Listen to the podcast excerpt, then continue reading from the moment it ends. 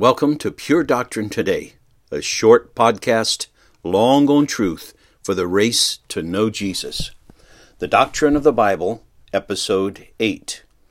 We're thinking about the Old Testament canon, that is, the books of the Old Testament, and why they belong there, why we know they are inspired by God.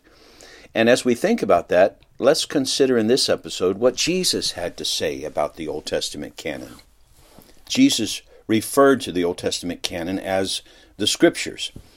When he said in John 5:39, "You search the Scriptures, for in them you think you have eternal life, and these are they which testify of me." And then in Luke 24:27, and beginning at Moses and all the prophets, he expounded to them in all the Scriptures, that is the Old Testament, the things concerning himself. In the Hebrew Bible, Genesis is the first book and Second Chronicles is the last book. So there's a different ordering of the books than we have in our English translation or whatever language translation you are using. Once again, in the Hebrew Bible, Genesis is the first book and Second Chronicles is the last book. They are the bookends of the Old Testament.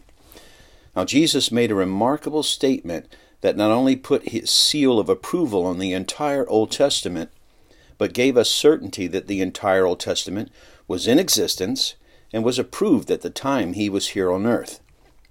And that statement is in Luke 11:51, where he said from the blood of Abel to the blood of Zechariah who perished between the altar and the temple, yes I say to you, it shall be required of this generation.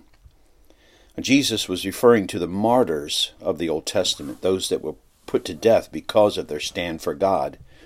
Abel was the first, and that was recorded in the first book, Genesis 4.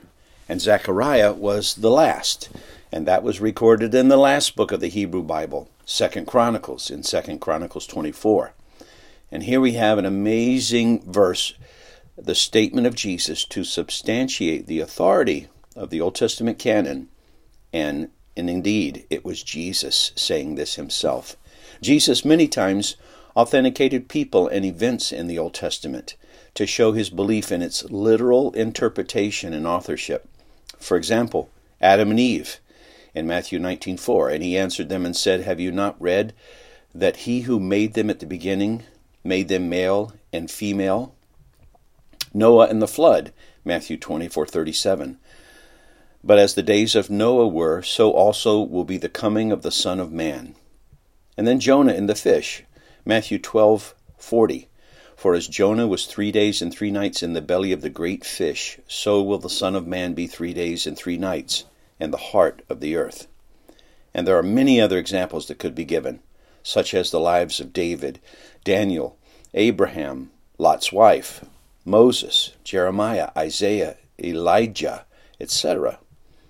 Events like Sodom and Gomorrah, Daniel in the lion's den, the burning bush, manna, all were mentioned by Jesus.